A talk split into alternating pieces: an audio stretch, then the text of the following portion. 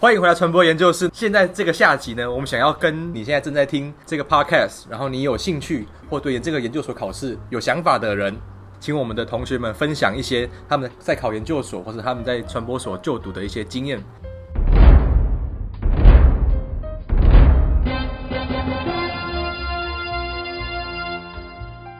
我是 Ryan，为哎，主持人每次都忘记自我介绍，我每次忘记自我介绍。那我们今天很荣幸邀请到两位，因为他们只有他们两位还在新竹。阿宝，不要再强调只有我们两个在新竹，这样感觉很像我们好像就是不是刻意，就是不是特别邀请来的，对刚好是不是？谢谢他们两个专业的来宾哎谢谢他专业来宾们情意相挺。大家好，我是玉玲，好。爆音了。上一集我们讨论到说研究所跟大学有什么不一样，然后也讨论到说他们觉得进入交大传播所之后，他们有什么样的一些新的感想，有什么样觉得比较困难或者是觉得开心的地方。那在这一集呢，想要跟大家讨论研究所的考试。阿宝是透过考试入学的，然后玉玲是透过推甄，推荐甄选推甄进来的。怎样？你不是也是考试吗？对对，我也是，就是那个吊车尾进来的。那我想先问问，先问玉玲好了，嗯，你是读国企的对不对？对，那你为什么会想要读传播所，或是你为什么对传播这个领域有兴趣？哦，我其实大学的时候就有接触一些跟传播有关的课，就是我可能有去辅系，然后去有辅系？有，我去修一些我们那边叫我们那边是叫做那个语传原住民语与传播学习，对，哦，嗯，然后东华对东华，然后就觉得蛮有趣的，对。那你会讲原住民语吗？不会，因为它是好像是有分开，它有分两组，一种一一组是可以那个就是学习语言，然后另外一组就是就是跟传播比较有关的课程，嗯对。但是通常那个传播有关的东西也都会跟原住民的文化那些有做一些连接，对。所以你就有辅系，然后你修了一些跟传播比较相关的，是有什么样的课啊？嗯，有那种新闻采访与写作啊，就是一般的、一般大学的传播传播系应该都会修的那种比较一些基本的课对基本的。然后你没修传播理论，哦没有，因为我就是辅系啊，我我自己的系上的课我都修不完了，我还要去修别人的传播理论哦。对啊，然后我一开始其实就是只是有兴趣啦，然后修一修就觉得嗯好像蛮喜欢的。在国企系我是走那种行销组，对，然后偏行销，我就觉得其实行销跟传播也是可以有一点接对接轨吧，对，就觉得还不错。我大学的时候其实也有修过，不不能说辅系，应该说学程的课。嗯我们有开什么文化创意与公关产业的课，然后我去修传播管理和行销管理的课。嗯但是怎么样？我觉得其实还不错哎，因为我原本修的是政治，对我对这一块其实没有特别有兴趣。但是在修了行销跟修了广告的时候，我反而突然间觉得这两个东西是可以合在一起的。嗯然后它后来也变成我的工作，跟我工作比较相关我。知道我要说什么了。那你好，请说，请说，开始。哦，因为那个就是国企嘛，就是比较偏商科的嘛。那商科的行销，他们通常都是可能会是为了那种赚钱，然后那个数据导向的那种，就是怎样你怎样做才可以让就是吸引到很多的观众跟消费者去购买你的产品。可是如果是传播的话，它就会走向比较偏文化的层面，对，然后就觉得嗯，文化的那个层面是我觉得比较可以打动人心。那如果这种可以打动人心的东西放在那个行销的地方的话，是不是其实更有帮助？你现在是把我当教授了？没有，我觉得很棒啊很硬吗？，storytelling，very good。谢谢啊，哎，我从来没有听过你讲这些，对啊，从来没有听过你讲话这么顺过，谢谢。什么意思？那你可以跟我们分享一下推真的流程是从什么时候开始，然后需要做什么样的事情？嗯，我想一下哦。其实，如果你要你很早就决定你要读传播，就是你想要考研究所的话，你大概在大三升大四的那个暑假，暑假你就要开始，就是你那个暑假之前，你就要有想法，然后那个暑假呢，你就是可以准备你的就是推甄的资料，例如说什么嗯备审啊，或者是因为那个我们那个备审里面，他要写那个研究计划，就你可能未来希望可以就是走哪一种研究方向，对的那种，其实有点偏论文。你写什么？对，我写我写跟那个广告有关的哦，植入性行销。所以你在面试的时候，嗯，你也是直接锁定这个方向，然后老师问你的问题是偏行销这个行销广告这方面的东西。对，哎，那你有准备那个什么作品集吗？哦哦哦，有有有有，因为我大学也就是有修一些课嘛，所以就是其实有累积一些作业，然后就把那些作业整理一下，然后放在我的备审里面。对，那作为一个，因为推甄的时候大家都是非本科的比较多嘛，嗯，大部分。那你觉得你自那时候你怎么跟老师证明说你有什么样的优势，或者是你觉得自己有什么比其他人厉害的地方，让他们可以选你？哦，我自己是觉得，因为我大学有毕专毕业专题，然后我们专题是要写论文的。那因为研究所也是要写论文的嘛，所以我其实，在大学的时候就有接触到一些写论文相关的方法之类的嘛，就是研究方法。这么厉害哦！对，然后我就觉得说，如果是这样子的话，反正我进来也是要用到。那如果我已经有基础了，那是不是老师在教的时候，我可以更能融会贯通之类的？对，现在我都，我现在就觉得我大学好像的那个，嗯，论文其实没有都乱到写吗？你有记得你在面试的时候，老师有问你什么样的问题是你印象深刻或比较难回答的吗？哦，我你是说传那个交大的吗？还是其他呃，都可以。我觉得蛮多教授他们都有问到研究方法的问题，就是问我啦，因为我自己有写比较多琢磨在这一块，对，因为我就觉得这好像是我的优势。所以你那时候反而是把你学过研究方法当做是你的一个可以拿出来的东西。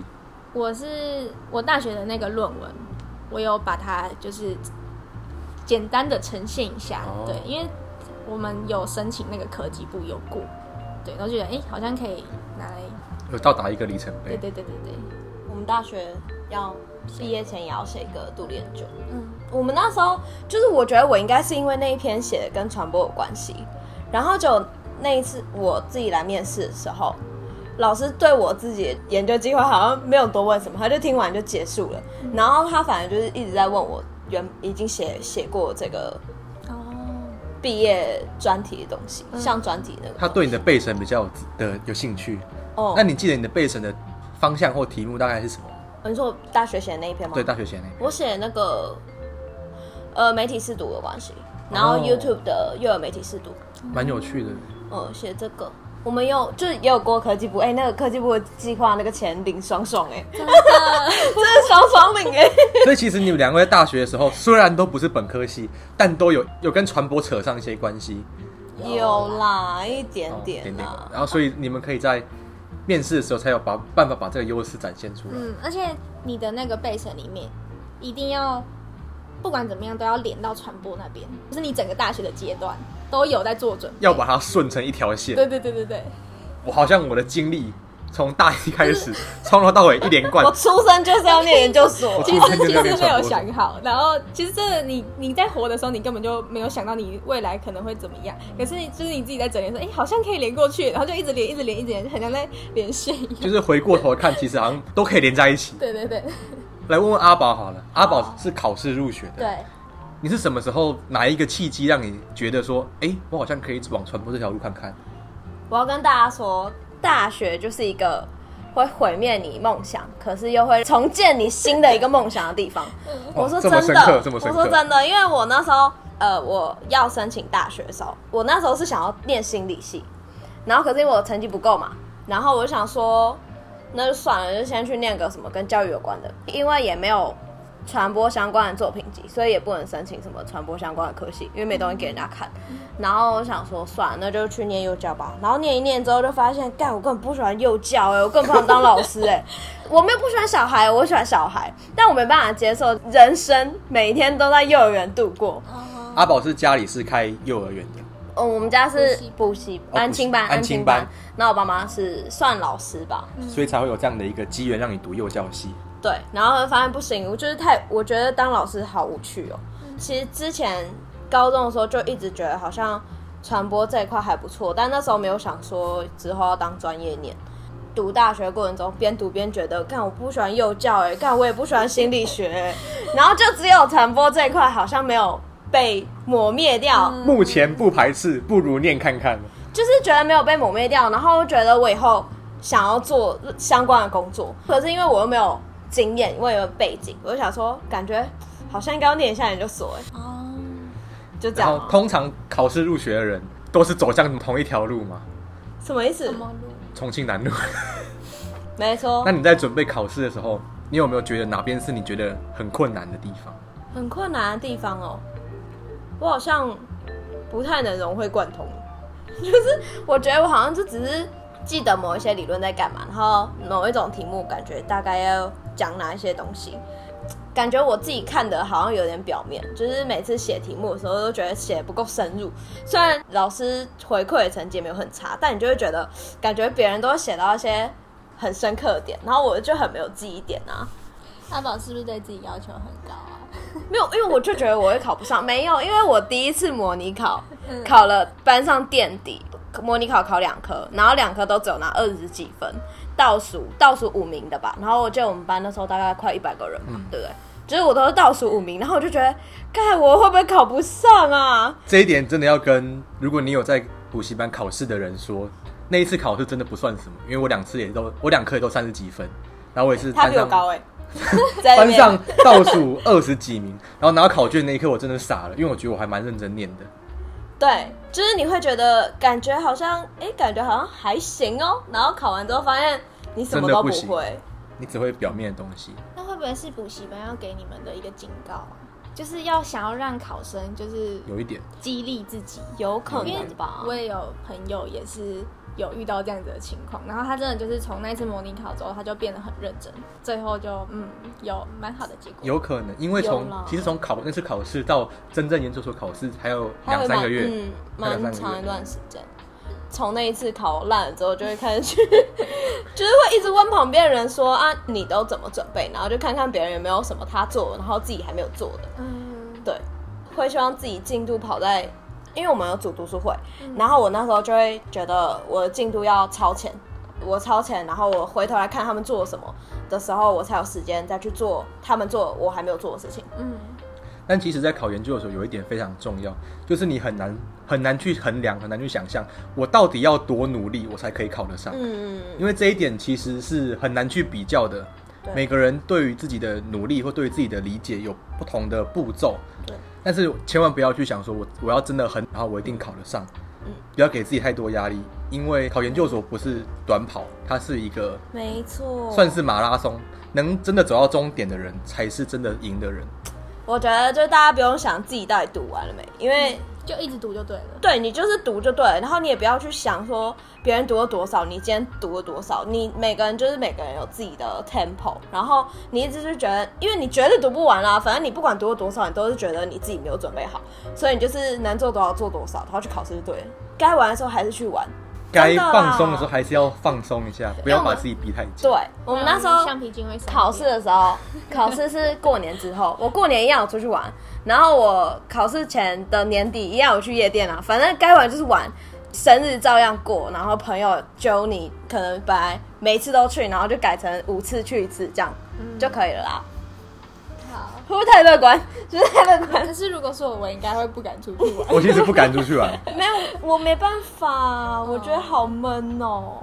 但其实你不往，就是你不往前走，你也不知道未来是怎么样。说不定未来也不是你想象的那样，说不定进研究所不是你想象的那样，所以没有说一定好或一定不好。嗯，那在进来这一年里面，两位学姐有没有什么一句话或者一个建议，你会你会提醒你自己啊，好难哦。或一件事情？那我先举个例子好了。其实进来研究所之后，你会发现，因为你每个礼拜只有三堂课到四堂课，最多大概最多最多五堂课，所以你自己的时间非常多。我觉得时间管理非常重要。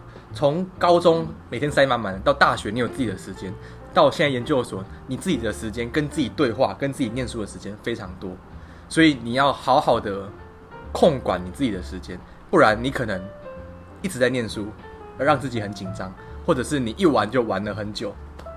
嗯把自己的进度写下来是一件蛮重要的事情，嗯，对，不能一直玩，也不能一直念书，过犹不及都是不好的。这是我给自己的一个建议啦。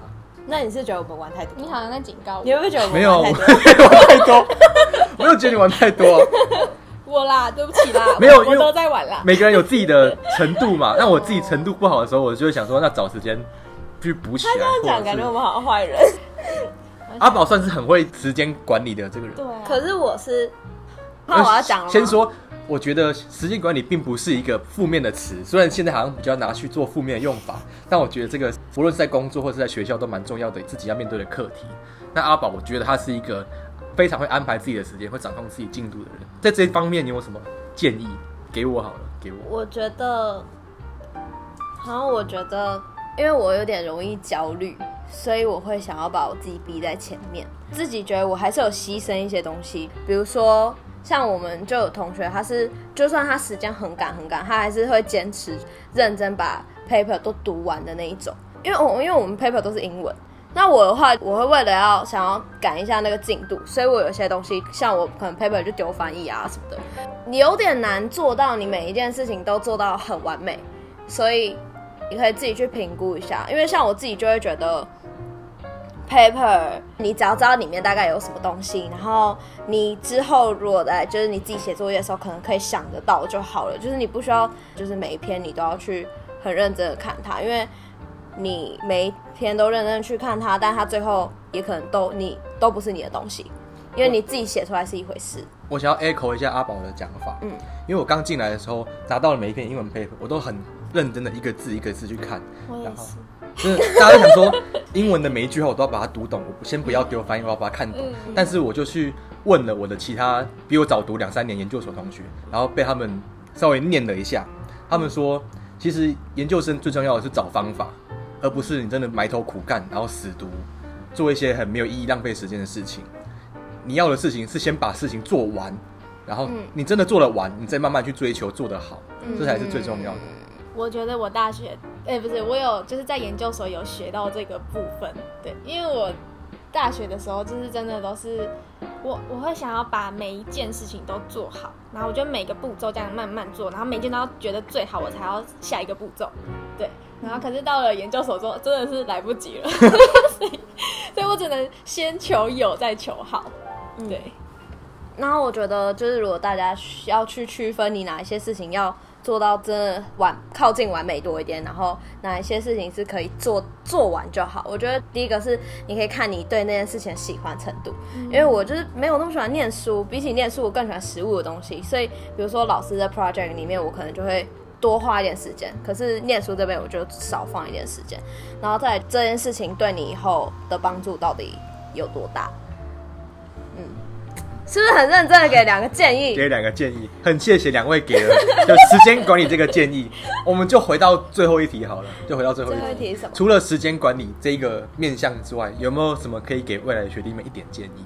你说在他们念研究的过程，研究所的过程中，或者是进来的这一年中，我觉得在研究所，因为我们已经快要出社会了，如果还没有找到自己的方向的话，可以慢慢去探索自己未来到底想要什么东西。因为我自己觉得我就是比较慢才觉得，就是比较慢才想到未来的人，对。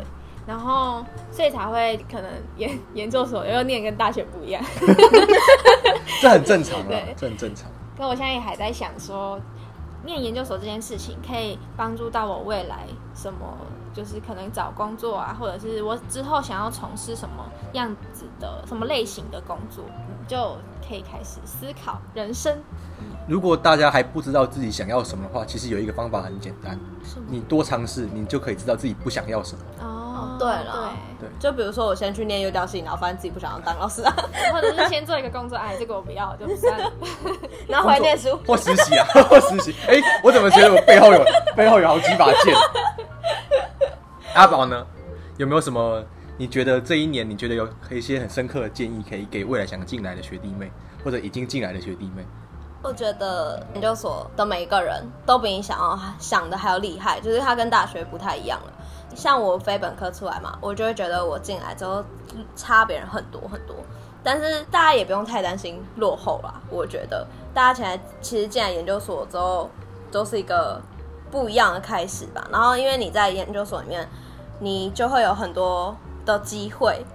对，嗯我觉得你就可以从这里面学到很多东西，然后跟大家打好关系啦，就是大家也会教你很多，不用担心自己比人家起步慢。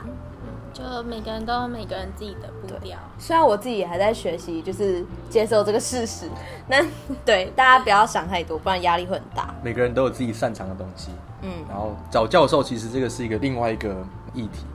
那有机会再找同学们跟大家分享自己怎么选教授，或者是或者是找教授，算了，还是不要讲。哎、我们所上的教授都是风格迥异哦。找教授其实就跟找女朋友一样啦，她漂不漂亮，她优不优秀，这是一件事情，但它适不适合你，这个是另外一件事情。